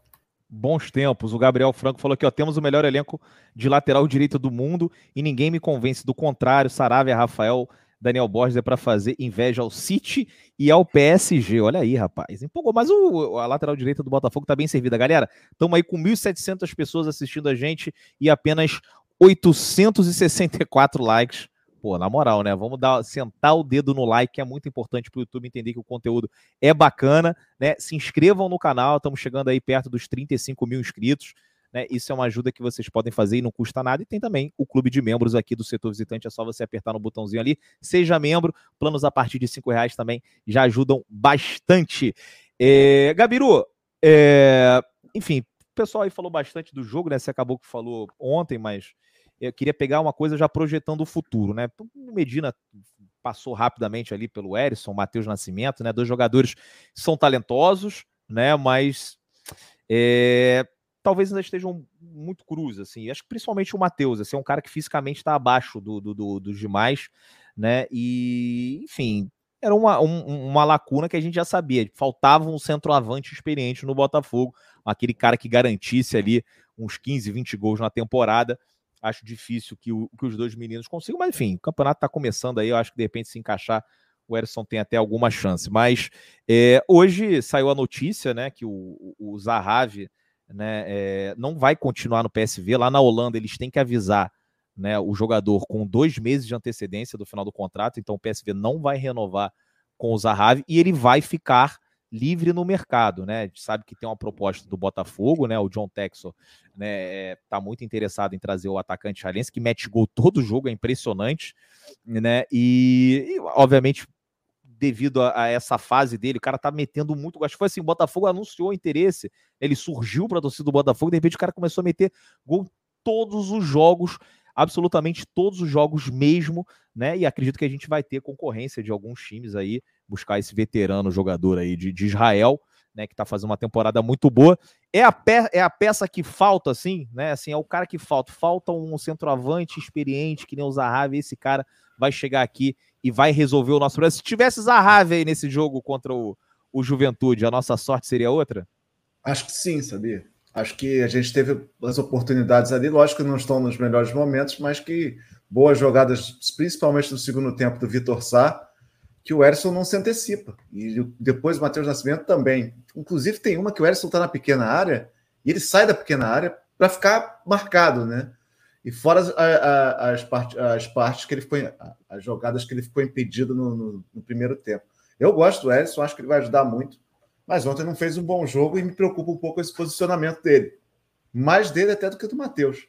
O Matheus está saindo mais da área, né? É outra posição, praticamente outra posição que ele jogou ontem. Mas o Zahavi, cara, é um jogador experiente que numa dessa, numa bola aérea, ele se antecipa, faz o gol, e aí muda o jogo todo, né? Quantos jogos ano passado a gente não mudou é, por causa do Navarro, por exemplo? Obviamente não estou comparando nenhum com o outro, tá? Pelo amor de Deus. Estou falando que um atacante bom, numa jogada boba, de repente muda o jogo. De repente deixa outro time visitante é, acuado. E ontem poderia ter acontecido isso. Acho que o Zahavi vai ser importantíssimo como trazer um goleiro para disputar com o Gatito. São os dois que eu estou mais preocupado nesse momento. Acho que o meio-campo vai encaixar já já. Sim, acho que o Lucas Fernandes tem muito a dar ainda, o Tietchan tem muito a dar, o Patrick de Paula tem muito a dar. E talvez com três jogadores segurando mais a onda, talvez com o Gustavo Sauer mais próximo ali, não sei, mas eu, eu acredito que isso não vai ser o nosso problema para essa temporada, não. É, vamos ver. Gabiru, eu vou pedir para você tocar aqui o negócio. Eu estou tentando comprar meu ingresso para Brasília. A torcida do Botafogo vai ter um espaço muito pequeno. Brasília tem muita gente. Eu volto rapidinho. Pode tocar aí o chat. E pode até começar a falar sobre esse jogo lá em Brasília, que é um absurdo a CBF só ter oficializado isso agora nessa essa hora da noite. Deixa só. Ô, Dep, falta aqui. Eu tô aqui, pode falar. E vai embora. Achei. É. Ele solta é, a bomba e vai embora. é, não, tá, achei que eu ia perguntar onde é que você estava aqui. Bom, vamos falar sobre esse jogo, né? Domingo. Qual é a expectativa de vocês, pensando pelo Rob Porto? Porque é um jogo importantíssimo e é mais uma sacanagem que a CBF faz, né? É, mudar um jogo numa semana. Hoje é segunda-feira, o jogo é domingo, a gente não sabia até hoje. É, esse calendário tá bem complicado, né? A gente ficou muito tempo ali para saber o jogo Botafogo Curitiba também. Muita gente quer ir para Curitiba para ver. E Botafogo Flamengo, o Flamengo também não vem num grande, uma grande fase também. A gente pode se aproveitar disso. Eu estou confiante. Você, Roberto? Olha, eu lógico que os últimos resultados, né, fundamentalmente esse jogo de domingo, deixa as pessoas um pouco ressabiadas aí para você pegar o Flamengo, né, que durante esses últimos anos tem sido o bicho papão e o time está certinho, está jogando junto há muito tempo e tal, mas sim, o Flamengo tem alternado muito mais do que tinha alternado né, há alguns anos atrás. É, eu acho que continua sendo um jogo muito difícil para o Botafogo, mas eu acho que esse vai ser um jogo que pode ser uma virada de chave importante para o Botafogo. Eu acho que uma boa atuação contra o Flamengo, que é um sério candidato aí a ganhar o título brasileiro, né? Está sempre alto nas, nas principais competições e muito mais bem organizado taticamente do que o Botafogo nesse momento, né? Mas eu acho que eu vejo várias, várias limitações nesse time do Flamengo que possam ser exploradas pelo Botafogo, esse Botafogo de hoje, não aquele Botafogo da Série B. Ali seria muito difícil. né, como foram nos campeonatos cariocas e nos anos anteriores. Mas é, eu vejo um técnico que vai saber montar um esquema tático para enfrentar o time do Flamengo. Cara, eu vejo com bons olhos, eu vejo essa partida como sendo muito importante para o Botafogo nesse momento. É, e que bom que é nesse momento também, não necessariamente no Maracanã. Eu acho que o fato de ir para Brasília é um fato que é benéfico para a gente. Eu acho que é diferente do que jogar no Maracanã, que é um estádio onde eles conhecem de olhos fechados. Né? Eu acho que isso é um ponto que favorece a gente. Lógico que a nossa torcida não vai estar presente em massa como é, estaria se o jogo fosse nosso mando, né, no Newton Santos, mas eu acho que aquela tentativa de inverter para o Newton Santos, com a nossa torcida presente nesse momento, eu acho que não era o momento. Então, eu acho que, pelo menos nesse aspecto, de ser em Brasília e de não ser no Maracanã, onde a torcida dele estaria muito mais presente e tem esse conhecimento do, do estádio, de estar acostumado a jogar ali, o que o Botafogo está cada vez mais não se acostumando né, a fazer parte. É, e eu acho, cara, eu, eu também vejo, eu não vou dizer que o, ah, o Botafogo é favorito para o jogo, não, mas eu, eu vejo o Botafogo fazendo um bom jogo, uma boa partida. Estou confiante sim, Gabriel, com você. É, meu querido Antônio Bento, corneteiro de paixão. Antes disso, deixa eu só ler o Eduardo Coelho. Sá não perde uma, deve ter um aproveitamento de 90%. O que você mudaria para esse jogo de domingo? Como é que você jogaria? Jogaria no contra-ataque? Seguraria um pouco mais a onda? Continuaria nessa onda? Que foi igual que foi ontem, insistiria nesse mesmo time? Como é que você pensa para o jogo de domingo? Cara, primeiro só completando o que, que o Rob falou, eu acho que acabou sendo muito bom que o jogo não tenha sido invertido, né, mano de campo invertido, depois do resultado de ontem, né, porque acho que a torcida não iria com tanto peso para esse jogo contra o Flamengo se o jogo fosse no Newton Santos. A gente 11 horas, né? Mais um 11 horas e. Pois é. Não, mas acho que assim, se tivesse se o jogo fosse numa sequência de uma vitória boa contra o Ceará fora de casa, por exemplo, acho que a torcida ia em peso como foi contra o Juventude. Mas acho que o jogo de ontem já, já teria baixado um pouco a, a moral da torcida e logo de cara na semana seguinte, num jogo que a gente sabe que é difícil. E acho também que levar para Brasília foi muito bom para a gente, né? Porque não, não que a torcida do Flamengo seja insuportável no Maracanã, a gente sabe que lá venta muito, mas é, torcida fora do Rio, ela é diferente da torcida local do seu time, né? É, é outro tipo de torcedor. Não é o torcedor que está acostumado a ir a estádio, não é o torcedor que está acostumado a, a, puxar música, a fazer pressão. E eu acho que dá uma certa neutralidade em, em aspecto de casa e, e, jogar fora, jogar esse jogo em Brasília. Tomara que a torcida do Botafogo apareça em, em bom volume lá no setor visitante. Agora, sobre o jogo, é, o Flamengo não vem jogando muita bola nesse momento. Não é aquele time bicho-papão do Jorge Jesus de 2019. É, é outro Flamengo. Mas, ao mesmo tempo, a gente estava falando agora há pouco do Zahavi, se o Zahavi vem ou não. O Zahavi é um jogador que tira coelho da cartola. É o cara que não vem para compor elenco. É um jogador que faz você subir uma prateleira pelo menos naquela posição você sobe uma prateleira. E acho que o Flamengo tem esses jogadores. Ele, tem jogadores, por exemplo, o De Arrascaeta, que num jogo truncado, ele tira um coelho da cartola e resolve o jogo para o Flamengo. É, você tem dois ótimos atacantes que resolvem o jogo para você a qualquer momento, como foi a final da Libertadores, por exemplo. Os caras tiraram dois gols em cinco minutos do, do pé da orelha, porque tem jogadores que fazem isso. E acho que o Botafogo hoje não tem esses jogadores que tiram o coelho da cartola e resolvem um clássico em cinco minutos. Então tem que ser um jogo muito bem estudado pelo Luiz Castro, né? Tem que armar, por exemplo, se fosse um jogo normal, não fosse um clássico domingo, eu acho que o Luiz Castro já barraria o PK e entraria com o Oyama e Tietê num jogo seguinte. Eu acho que ele quer testar essa dupla desde o começo. Mas acho que contra o Flamengo ele não vai botar esse meio campo, porque eu acho que expõe muito é, deixar o Yami e, e, e, e Tietchan num jogo contra o Flamengo. Assim. Não sei se é um jogo para você abrir tanto. Talvez até chutaria que se o Barreto tivesse 100%, ele poderia ter uma chance num jogo como esse. Talvez sobre aí para um Del Piage entrar nesse meio campo, ele entre aí com uma formação com Oyama, Del Piage e Tietchan, de repente o, o, o Chay volte para o banco. Eu acho que ele vai partir para um, um meio campo mais mais recheada, assim. Ele vai dar uma povoada no meio-campo, que é onde o Flamengo tem jogadores que desequilibram, né?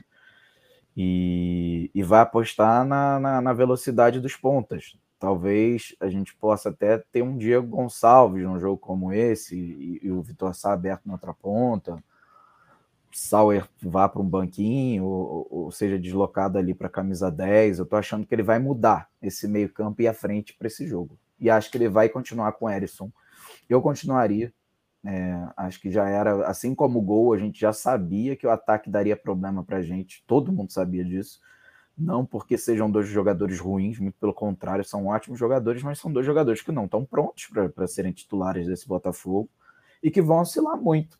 E o Erisson tá mostrando isso. É um jogador que fede a gol, mas que tá oscilando pra caramba. E, e aí você vai. Ah, então vamos trocar um pouco, vamos botar o Matheus. A gente vai botar o Matheus no clássico contra o Flamengo? Eu não acho. Eu acho que é jogo pro Erisson também.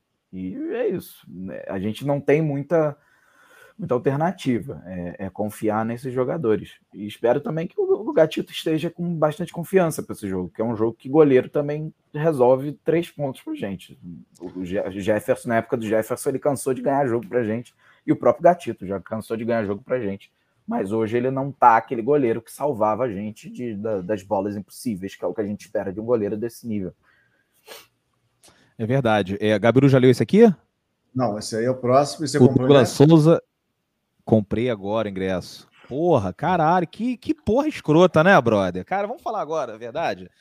Porra, como é que é? Assim, não sou nem só eu, cara. Tem outras pessoas, o Davidovich vai, o Queiroga vai, tem a galera de Brasília. Fica nessa indefinição de não saber. Né? A impressão até que deu era que o Flamengo tava cozinhando essa parada para adiar o jogo, botar mais lá pra frente. Aí tem mais um jogo em casa lá na reta final, né? Tipo um trunfo lá né? Porque, pô, não é possível isso. Já sabia que não ia ter o gramado Maracanã, né? Pô, por que, que não indicou logo Brasília, duas semanas atrás? Por que, que não indicou Volta Redonda? A gente tem que comprar uma passagem com antecedência caríssimo. Eu vou por Goiânia. Eu cheguei em Goiânia, tenho que pegar depois três horas de ônibus para ir para Brasília, porque a passagem de Brasília tava absurda, né? Então, assim, porra, aí até agora não tinha o, o, a definição de um, pô, de um jogo que é domingo e o estatuto do torcedor né? Ele, esse jogo nem pode ser em Brasília. Tinha que ter definido isso 30 dias atrás. Né? Com 10 dias atrás, poderia levar para volta redonda. Hoje, só podiam colocar esse jogo no São Januário. Ou se o Botafogo aceitasse inverter o mando, que o Botafogo já tinha falado que não. Então, assim, eles podem tudo. Isso abre um precedente depois para o outro time querer fazer a mesma coisa. E aí a CBF vai dizer que não pode? Só pode quando é o, o time dos caras? Né? Então, assim, é, o torcedor que viaja, que acompanha, que faz um sacrifício para estar tá lá do lado do time, ele sofre na mão desse campeonato. A gente sabe que futebol não é NBA, NBA é um campeonato só, aqui a gente tem os campeonatos paralelos, tem a Copa do Brasil, tem as competições sul-americanas e não dá para você organizar todas as datas no início do, do da competição, mas não dá para fazer um negócio desse faltando seis dias para o jogo. Né? Qual é a dificuldade de, de conseguir definir isso? Né? Então, assim, lamentável, mais uma vez, rasgaram o o estatuto do torcedor, né, para beneficiar o time lá, que vai jogar lá no vai jogar lá em Brasília. E pronto, na verdade era para ser WO. Ou aluga, resolve com o Vasco, aluga São Januário aí. O Vasco não quer, WO, amigo. Pô, já sabe disso há um tempão. O Palmeiras tem 250 shows lá no Allianz, ele já sabe que vai jogar em Barueri. Né? E aqui, porra, o gramado foi pega de surpresa, ligaram pro Flamengo, ó, vamos mexer no gramado amanhã. Porra, é lógico que sabia. Né? Então, pô, fico puto pra caramba de, de ter que é, enfim, resolver essas coisas de última hora. Acho um absurdo, um desrespeito com o torcedor que acompanha o, o, o, futebol. E não só, até, até que tem flamenguista que vai também e fica, quer, quer assistir o Flamengo e não consegue ir porque uh, as diretorias ficam nessa. E esse lado não é nem culpa do Botafogo, é Flamengo e CBF. Isso aí o Botafogo não tem nada a ver. O Botafogo ficou quietinho ali, esperando para onde ia. Então, porra, é sacanagem isso. Agora, é legal também que o público de Brasília vai poder dessa vez, né, de, de maneira um pouco mais reduzida, poder acompanhar o Botafogo. Vamos ver se traz sorte de novo lá os ares do, do Mané Garrincha. Estou é, ansioso aí para encontrar vocês de novo. Né? Chego aí no sábado, chego em Goiânia, 11 horas da manhã. Eu até queria aproveitar para ver o jogo do Ceilândia, lá no estádio do Ceilândia. Né? Eu tô com 95 estádios, já fechava logo 96 desse jogo Ceilândia e não sei quem contra na Série D. Né? O jogo é três e meia. Eu não sei se eu consigo sair do aeroporto, ir para a rodoviária, depois mais três horas eu chego a tempo que Ceilândia é longe. Aí tem que ir no hotel, fazer check-in. Eu vou tentar ir nesse jogo aí é, para ver se pego mais um estádio. né, e trabalha ali como espião alvinegro. O Douglas falou aqui, ó, boa noite, setor Medina, meu pai te ama. Vamos lá, o que vocês estão achando dessa liga que o Flamengo está articulando pelo, pelos bastidores? Deve, vão para BH? Vão para BH, claro que vão para BH. E sobre essa liga, se é bom para o Flamengo, é ruim para Botafogo. Porque eles querem ser hegemônicos, eles estão cagando para a liga, estão cagando para o campeonato. Eles querem eles. É, até teve. O Bento tá falando disso, né, Bento? Ele falou assim: ó, desde que não mexa no, Pode entrar qualquer um aqui, todo mundo é bem-vindo na liga, desde que não se discuta a divisão do, do direito de televisão. Pô. é isso que eu ia falar, né? Quando você lê a matéria, ela é muito bizarra, né? Lá no site Go. É, a primeira frase da matéria está tá dizendo que os times dessa, dessa suposta liga aí não querem outros participantes no momento, eles só vão aceitar participantes mais para frente e eles não podem entrar discutindo a cota de TV. Ou seja, você cria um, um clubinho, um, um grupinho com, com, seus amiguinhos, e aí, ah, aqui são as nossas regras. Se vocês quiserem jogar o nosso jogo, é com a nossa regra, que é basicamente isso que eles estão fazendo. E é, e é por essas que eu não acredito que uma liga seja formada no Brasil tão cedo. Assim. Eu entendo que o Botafogo queira muito ser pioneiro nesse sentido, o Jorge Braga já falou várias vezes mas acho que por enquanto ainda é uma utopia muito grande, porque, cara, os times se entenderem a ponto de fechar uma liga com 20 clubes, eu acho ainda impossível. Eu acho que a gente não está preparado para esse tipo de coisa, não. É. É, aqui, o, só pegar aqui, o mais embaixo, não vou conseguir colocar na tela, mas o, o, Rodolfo tá falando que é muito provável que o horário do jogo mude por causa da TV. Aí é sacanagem, né? Aí não tem como. Até porque eu acabei de comprar o ingresso, no ingresso tá escrito 11 horas. Aí, pô, já não basta mudar o lugar, mudar o estádio, mudar o estado, mudar a cidade, mudar tudo, depois vai mudar o horário. Tem é nenhum é asterisco, não, Deb? Não, não tem não. Tá ali com, tá o ingresso ali com o 11 horas, né? 11 horas e 25 segundos. É o, hora que vai começar o jogo, segundo ingresso. Nunca vi isso na minha vida. E o Edmar tá falando aqui que do setor hoteleiro eu consigo chegar em 20 minutos lá em Ceilândia. É, vamos ver. Então acho que eu vou, vou, pegar esse joguinho aí. Se alguém quiser ir lá ver comigo lá, Ceilândia, tomar uma cerveja. Vende cerveja aí em Brasília. É, a gente vê o jogo lá, maneiro. É, depende muito né, do hotel. Porra, é, cara, eu vou com escala para em Campinas. A minha logística é tipo a do Botafogo na Série B, tá? É, vai para Campinas, depois de Campinas vai para Goiânia, depois de Goiânia pega um ônibus, três horas até Brasília, é o que dá para fazer. Não tem John Textor aqui no setor visitante, então a gente vai se arrumando aí do jeito que dá, mas tá tudo certo, gosto, faço com prazer. Né, não consigo não estar onde o Botafogo joga. O Luiz Cláudio falou aqui, ó, temos que escalar o time com três camisas oito. Concordo com você, para dar solidez ao meio. Nós temos seis jogadores que podem rodar nesse esquema: Oyama, Romildo, PK, Lucas Fernandes, Tietê e o Kaique, em menor escala. É por aí também, concordo com o grande amigo Luiz Cláudio Cordeiro de Melo, todo mundo aí abusando do nome. Pô, vocês, ô, Medina, você não vai botar o seu Rodrigo Medina de Albuquerque Vieira Tupinambá, assim? Qual que é o seu nome todo? Não, não vou fazer isso daqui. Eu não vou ficar seguindo modinha, à toa, não. Eu sou eu, Nicuri, o diabo, já dizia Raul Seixas. Chamou Celice de modinha, hein? Não, ele Caraca, tá com vergonha. Vou até tirar o meu nome aqui, vou editar aqui. ah, que isso, não? Adorei isso aí. Caramba, ainda, pô, ainda meteu um ao vivo do Rob, né? Que é a modinha do Rob. Isso aí, o Rob que criou é. isso aí ali. é isso aí. É isso aí, rapaz. O Rob virou modinha. É, agora, ô Medina, hoje o, o, o Botafogo também, né? Ele anunciou aí a chegada de um gerente novo que vai tomar conta do estádio, né? É, assim, são notícias muito legais, isso aí, esses investimentos assim, em áreas que o Botafogo acabava ficando sobrecarregado, né? Porque, pô, a gente sabia que tinha um pessoal ali reduzido e tal, e a gente vai conseguindo trazer é, um cara para tomar conta do estádio, né? Aí tem um outro para tomar conta de não sei o quê. Você vê assim, o Botafogo está realmente virando uma grande organização né, muito bem administrada, a tendência é que as coisas melhorem muito. E, e até o Pacheco, né, o nosso amigo estava falando mais cedo lá no grupo, ele falou, cara, isso aí também é, é um indício de que é, não vai ser simplesmente um balcão de negócio o Botafogo. A gente vai é, colocar os jogadores aqui, é, vamos investir na base, vamos vender e vamos ficar rico. Não, brother, é uma reestruturação geral. Isso deixa a gente muito empolgado e muito, é, assim, satisfeito com as coisas que estão acontecendo no Botafogo. É né? mais um indício que a gente em breve vai se tornar um, um, um grande clube, né? Assim, um, uma grande organização. O grande clube Botafogo sempre foi, mas assim, uma grande organização muito bem é, resolvida, né? Com o John Texor sendo o chefe aí, né? Sim, verdade, concordo plenamente. E ao contrário da tal liga aí, que vocês citaram bem, o Bento, vocês comentaram, vai ser uma grande organização, mas não vai ser o é. Sindicato dos Ladrões, que é um grande filme que eu recomendo até, Sindicato dos Ladrões. É, mas, cara, é... O Alexandre é Barros, ele teve passagem aí até pelo, pela Arena Amsterdã e tal, um cara que é. realmente é do ramo, né? O... Baita piloto de moto velocidade. É, é verdade. Pensei logo nisso, falei, lembrei do teu pai, cara. Pô, cara, eu acho o seguinte, que é, isso daí ficou bem claro na, na entrevista do Textor, lá do início.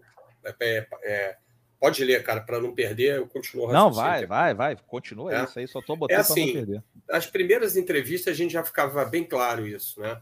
É, para mim não é nenhuma surpresa. Eu acho que a visão dele é, é bem ampla sobre o Botafogo. É, o tipo de investimento que ele quer, o tipo de realização que ele quer para o Botafogo é muito. Você vê que ele esperou o treinador que ele queria, é, ele, ele dá os passos dele, acelera em alguns momentos, em outros momentos ele fala a questão do material esportivo. Tudo isso vai ser do jeito que ele quer, que ele planeja, que entende que seja o melhor. E não é ele só. É um cara que, claro, terceiriza obrigações, funções. Nós temos o Jorge Braga contra, continuando. O Botafogo trouxe uma pessoa, mais uma pessoa para o financeiro. Você tem essa questão do estádio. E, e gente, com, e o que eu acho legal, com, pelo perfil dos personagens envolvidos, pessoas com fome, com fome também, sabe? É, tanto dentro, é isso que a gente precisa no Botafogo, não só dentro de campo, mas fora de campo. Porque às vezes você traz um cara super realizado já, o cara é ótimo, tem um know-how gigantesco, mas ele não. Qual o desafio? É, é só vir morar no Rio, tomar caipirinha? Não.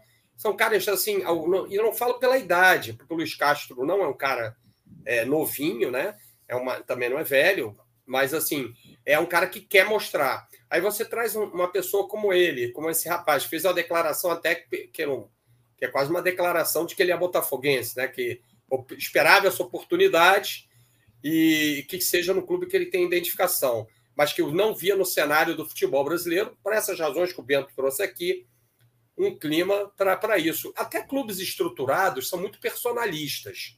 Né? Então, um cara profissional, por exemplo, não deve ser fácil lidar com Petralha, apesar de todo o processo que ele alavancou com o Atlético Paranaense. Você ter no São Paulo um conselho lá de meia dúzia que resolve. Lidar com a Leila deve ser uma coisa também que não deve ser muito simples.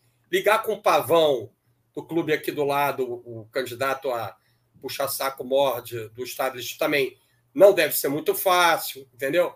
Então, assim, eu acho que o Botafogo, pela, pela organização profissional, vai captar bons profissionais. O mercado já fala de Botafogo, o mercado já fala. E eu tenho notado os pequenos Não. sinais disso.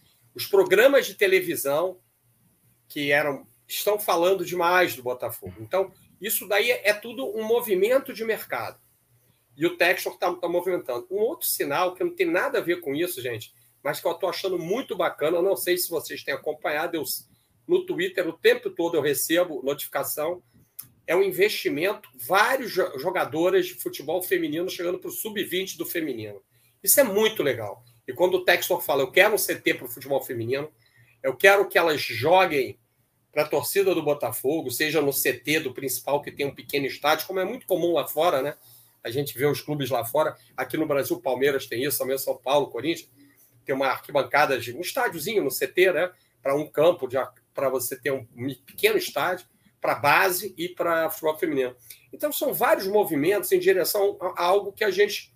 Assim, o meu grande medo é que viesse uma SAF, viesse um fundo de investimento louco, viesse gente lavar dinheiro, viesse uns yuppies deslumbrados com pinta de, de série americana, tipo aqueles filho daquele cara do Succession que quer torrar grana do pai pó.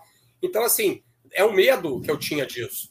Ou então ficar na mão daqueles velhos cardeais. Ó, oh, Moreira Salles, vocês bancam a bucha aqui para gente, botam 40% do dinheiro, o resto eu vou pulverizar. E a gente sabe quem ia querer ficar mandando. Os Moreira Salles não são otários, cara. Eles não são otários, eles vão ficar de bucha de um projeto capitaneado por aquele personalista que nós temos aqui, tínhamos aqui. Que pode ser útil agora, ajudando aqui a colar. Não precisa comprar bola, graças a Deus a gente não precisa mais. Temos voo fretado, meu senhor, agora. Então, assim, é, eu acho que que é muito legal. Isso é, é o tal do ciclo virtuoso que o Botafogo vai entrar como organização que você falou, cara. É uma visão empresarial. E bons profissionais vão querer trabalhar no Botafogo, vai ser mais fácil captar. O Botafogo já tem bons profissionais lá, o Bento conheceu de perto muita gente, né, Bento, nesse trabalho, mas que faltava material e gente com experiências que transcendem aquela coisa ali do Botafogo. Porra, o cara não sabia só se ia receber em dia. O cara não tinha um software adequado. Às vezes não tinha um material. A gente, vocês que são mais até amigos dele, eu conheço de oi, beleza, tal, e já tomei cerveja junto que nem o Jamal. A gente sabe o trabalho que os caras fazem, coitados. E, e agora o Botafogo está propiciando e vai formar staff. Eu acho que é legal que um cara desse vai ter o olho e falar: esse cara é bom, esse cara eu quero que continue aqui, ele precisa desenvolver nisso, nisso, nisso, nisso, mas ele tem a cultura botafoguense. E trazer um brasileiro eu achei muito bacana, porque é um cara que vai entender que a gestão do estádio é muito maneira, mas a gente tem que se adaptar à realidade do brasileiro. O brasileiro, de repente, não quer um parque temático junto no estádio para ter o match day. Mas o brasileiro quer aquele barzinho, um pós-jogo, uma cervejinha, por exemplo, que nem ontem, para escoar o estádio com mais tranquilidade. O que foi feito lá fora? Não poderia ser dentro do estádio, com restaurante para as famílias, com banheiros decentes, né? Aliás, você o Botafogo até tá o Botafogo até tá é, tendo mais cuidado e ouvindo mais torcedor e desse último jogo fizeram aquele banheiro família lá é, era um é, pedido é, da, da, torcida. Tem muita coisa para fazer, né? Então, é, como a gente fala do time aqui, né, gente, que é, é construindo a base, é tanta coisa que foi um clube assim, que foi abandonado. Foi abandonado. A última pessoa que eu acho que pensou o clube, o Botafogo, desculpe, como clube, como instituição, que levou a sério, foi o Bebeto. Desde então, né? E mesmo assim, antes do Bebeto, o Rob sabe bem disso, a gente teve um hiato disso, de voos de galinha, e, e o Botafogo ficou muito preso lá, num, num futebol que não existia mais, de dirigentes amadores, mas muito apaixonados, e, e ficou nesse ato. E é um clube que ficou para trás. Então, vamos chegar longe. Eu acho que o texto realmente foi uma. Eu não acho que foi só a Mega Sena, não, porque a Mega Sena parece como uma coisa fortuita, que eu acho que é muita ingratidão ao trabalho político que foi feito pelo Durcésio de equilibrar as tensões e a competência do Jorge Braga e a equipe que ele trouxe, aquele auxiliar financeiro dele, que é muito bom. Então, assim, acho que é injusto a gente acreditar, é, parece que a gente tira o crédito que o Durcesso me surpreendeu, tá? Positivamente, me surpreendeu muito, porque a gente confunde às vezes a generosidade, o sorriso, a, a, a meiguice no tratar com ser banana. E às vezes o metido a valentão é o trouxa da história, aquele cara com a bonança, com o equilíbrio dele, enfrentando um problema pessoal seríssimo de saúde, conseguiu equilibrar as tensões do Botafogo, que nem o Bebeto conseguiu, pela personalidade dele, né? Então, o Durcésio, ele ganhou meu coração para sempre.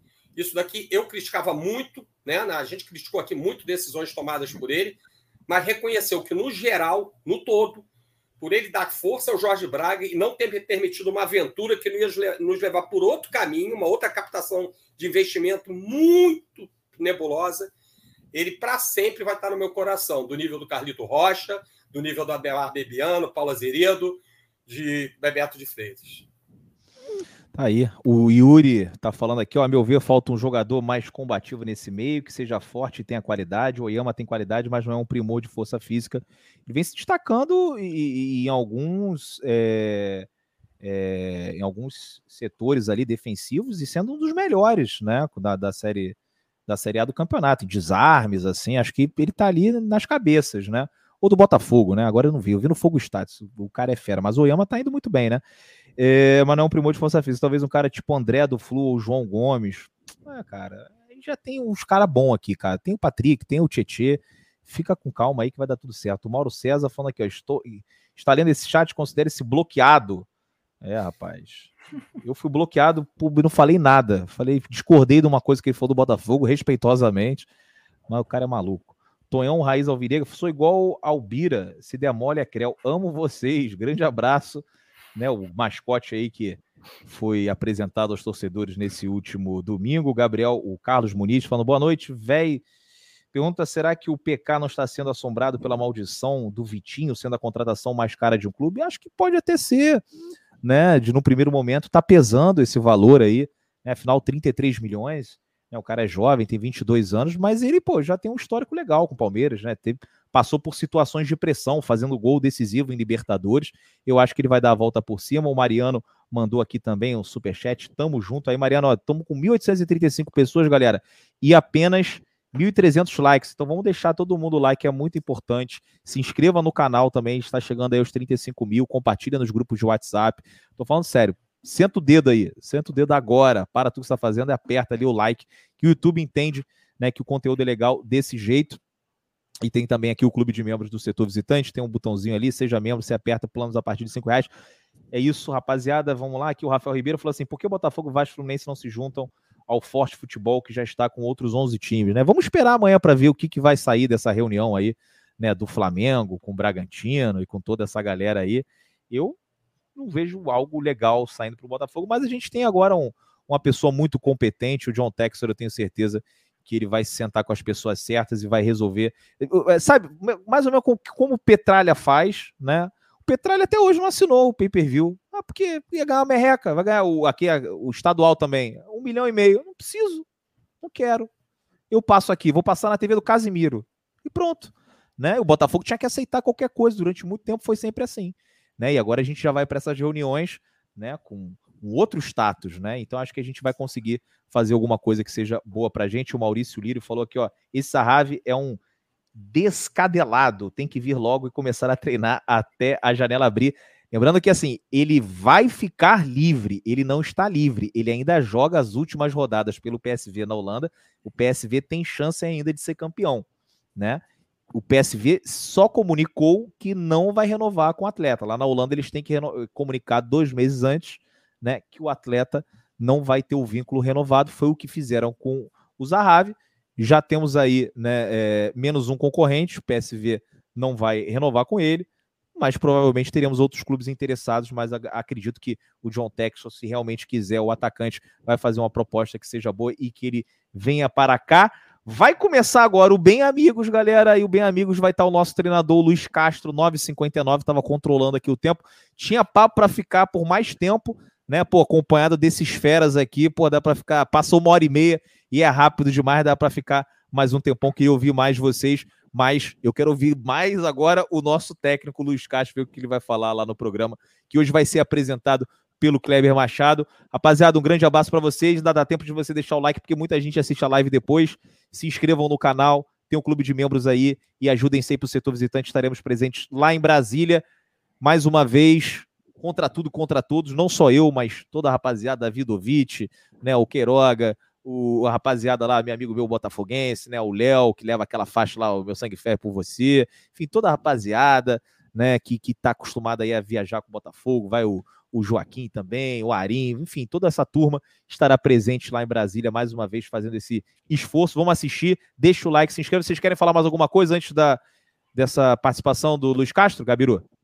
Podcast amanhã para quem gosta de ouvir, correndo, malhando, seja o que for você faz.